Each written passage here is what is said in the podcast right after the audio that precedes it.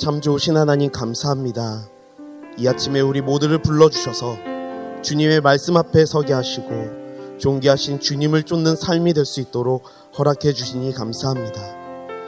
늘 하나님이 주시는 지혜와 은혜를 갈망하시는 우리 모든 분들을 축복해 주시고 오늘도 말씀 가운데 역사하시는 우리 주님을 만나는 귀하고 복된 시간 되게 하여 주시옵소서.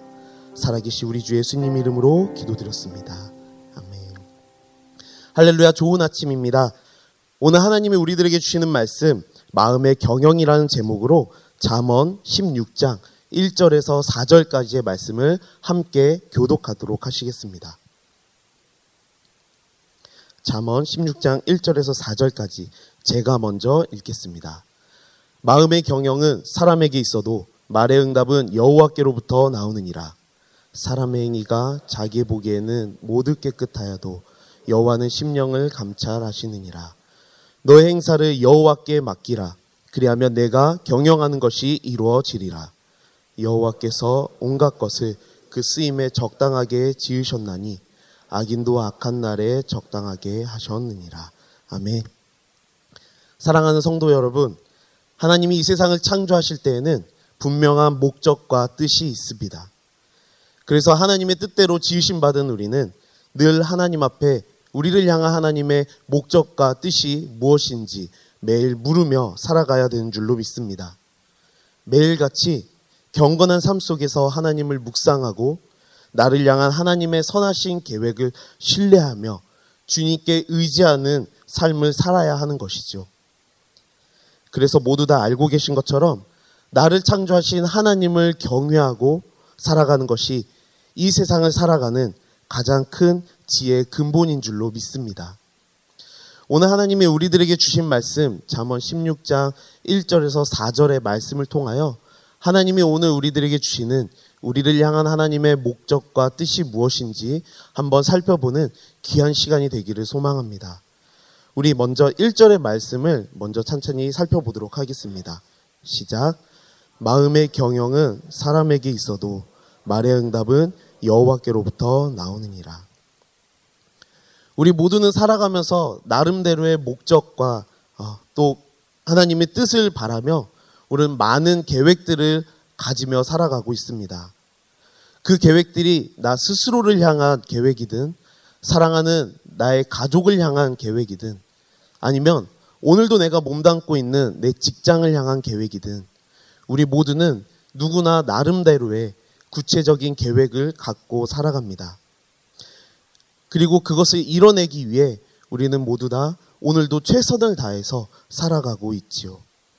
그런데 오늘 본문 말씀 1절의 말씀을 보니까 마음의 경영은 사람에게 있어도 말의 응답은 여호와께로부터 나오느니라 라고 말씀하는 것을 볼 수가 있습니다. 마음으로 계획하는 것은 우리에게 있어도 그 계획에 대한 응답은 여호와 하나님께 있다라는 뜻입니다.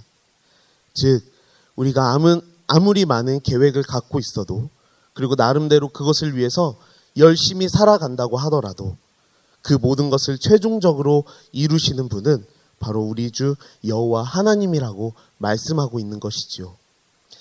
계획은 우리가 세우지만 그에 대한 최종 결정이 하나님께 있다는 것은요, 사실은 참 우리들에게 큰 은혜가 아닐 수가 없습니다. 이 말은 결단코 우리의 생각과 상관없이 또 우리의 계획과 상관없이 하나님께서 독단적으로 주권만 행사하시겠다는 하나님의 이기적인 성품을 말씀하고 있는 구절이 아닙니다. 너희들이 아무리 많은 계획들을 갖고 있니? 네가 이런 생각을 하고 있어? 하지만 내 생각은 달라. 나는 내 맘대로 할 거야. 너희의 뜻이 이렇다 할지라도 결국 이 뜻을 이루는 건 바로 나야 라고 하는 하나님의 독단적이고 이기적인 성품을 말씀하고 있는 그런 구절이 아니라는 것이죠.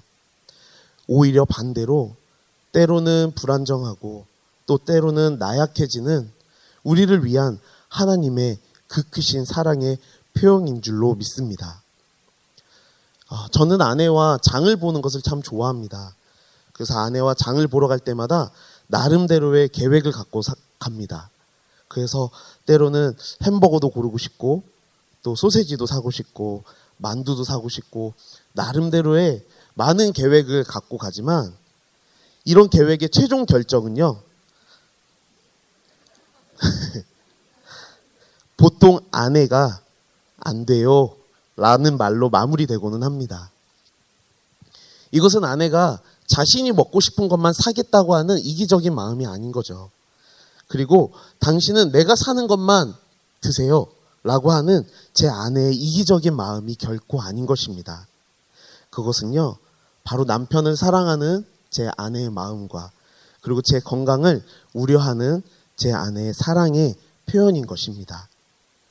오늘 본문 말씀을 통해서 저자는 하나님이 가장 선하신 길로 우리를 인도하신다라는 것을 신뢰하고 또 그런 하나님을 의지하며 살아가는 삶이야말로 진정한 지혜의 삶이라고 우리들에게 권면하고 있습니다. 이러한 것처럼 오늘 하루도 나를 향한 하나님의 계획과 하나님의 선하신 뜻을 우리가 신뢰함으로 여전히 가장 선하게 일하시는 하나님을 바라보며 나아가는 저와 성도님들이 되시기를 간절히 소망합니다. 우리 다음으로 2절의 말씀을 한번 살펴보도록 하겠습니다. 시작. 사람의 행위가 자기 보기에는 모두 깨끗하여도 여호와는 심령을 감찰하시느니라. 우리는 죄의 정의에 대해서 하나님의 뜻을 벗어나는 것 또는 하나님의 뜻에 어긋나는 것이라고 우리는 모두 잘 알고 있습니다. 하지만 세상은 죄에 대해서 다르게 이야기하고 있죠. 세상은 죄에 대해서 그 결과에 대해서만 어떤 행위의 결과만 다루고 있습니다. 가령 누군가를 미워하는 마음이 들었을 때 그 사람을 해하거나 또는 그 사람을 피해를 주는 행동을 했을 때 그때 세상은 우리들에게 죄를 지었다라고 이야기를 합니다. 하지만 마음속으로만 그 사람을 미워하고요. 행동으로 실천하지 않는다면 세상은 그것을 죄라고 이야기하지 않습니다. 반대로요. 과정이 어떻든지 간에 그 결과가 선해 보이기만 한다면 그것은 오히려 참 선하게 행동했다. 이렇게 이야기를 하곤 합니다. 우리는 종종 세상적 가치에 속아 넘어가지 않도록 늘 경계하고 주의해야 할 줄로 믿습니다. 뿐만 아니라 우리 다음 세대인 우리들의 자녀들에게도요. 사자와 같이 달려드는 사단과 세상적 가치 속에서 우리 믿음의 선배들이 그러했던 것처럼 하나님의 뜻을 분별하고 믿음에 설 수 있도록 가르치고 권면해야 할 줄로 믿습니다. 세상 사람들은 누구나 자신의 행동에 대해서 어쩔 수 없었다고 이야기하곤 합니다. 그럴 만한 이유가 다 있었다고 스스로를 합리화하곤 하죠. 아무리 스스로 깨끗하다고 하더라도 오늘 본문 말씀은 여호와께서 심령을 감찰하신다라고 말하고 있는데도 말입니다.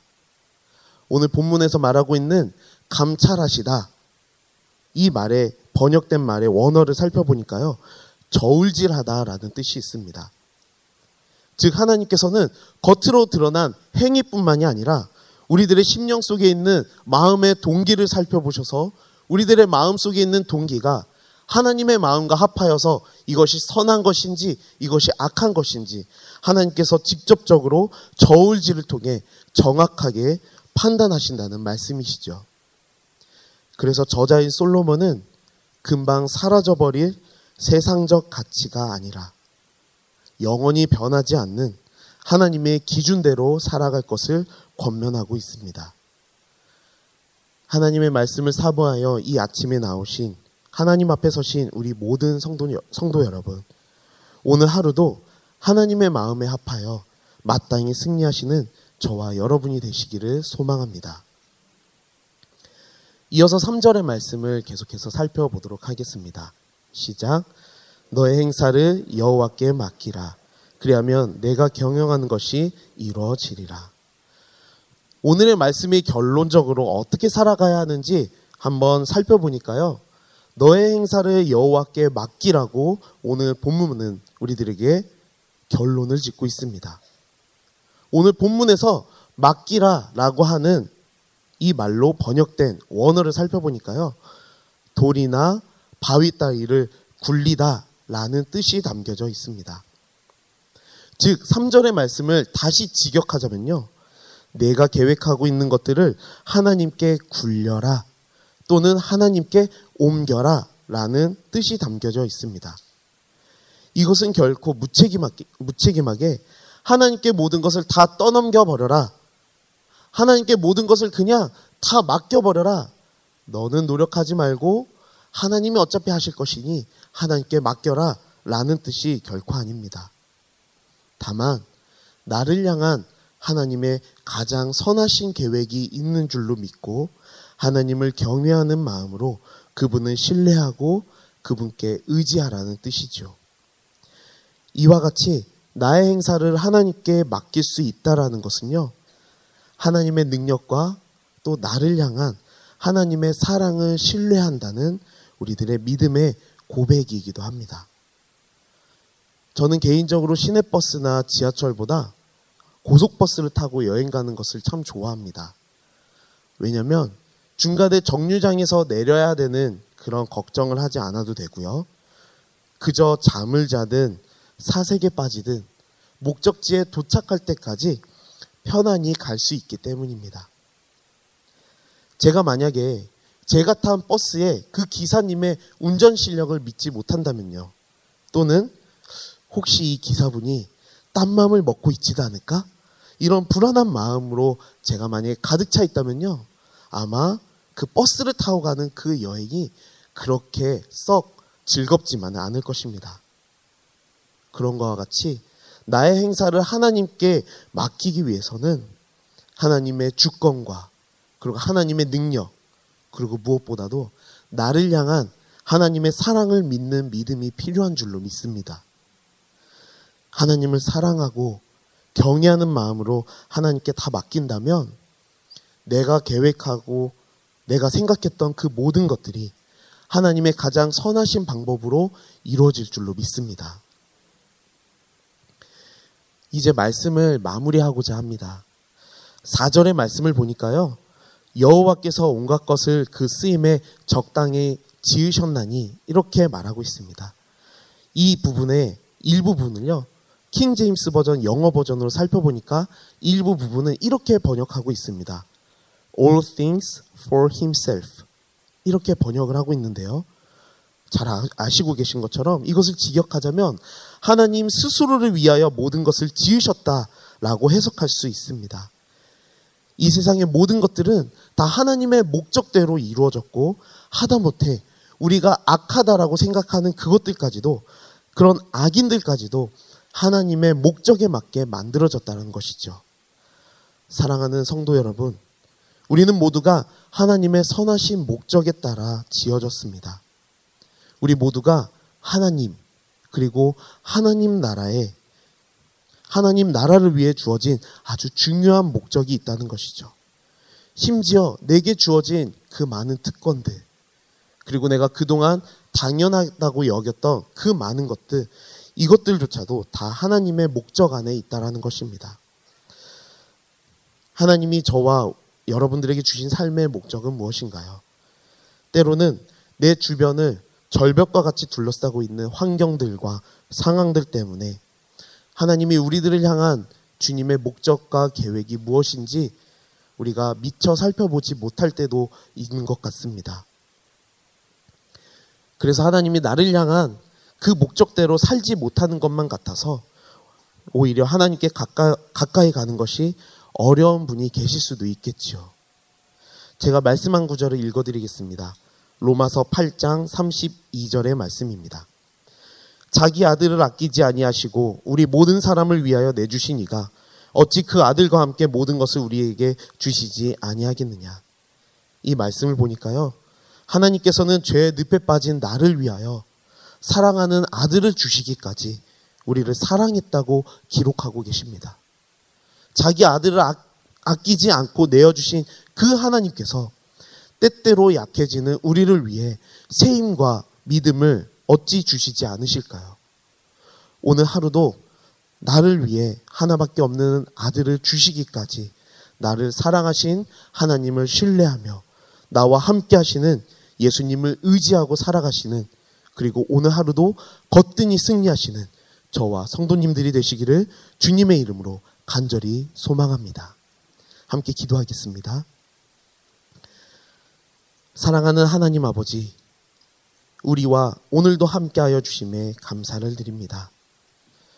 오늘 하루 나 스스로를 의지하기보다 우리를 창조하시고 다스리시는 여호와 하나님을 의지하며 오늘도 나를 향한 선하신 하나님의 뜻과 계획을 우리가 오늘도 신뢰할 수 있도록 도와주시옵소서. 그리하여서 오늘도 능히 승리하는 하루가 될 수 있도록 도와주시옵소서. 예수님 이름으로 기도드렸습니다. 아멘.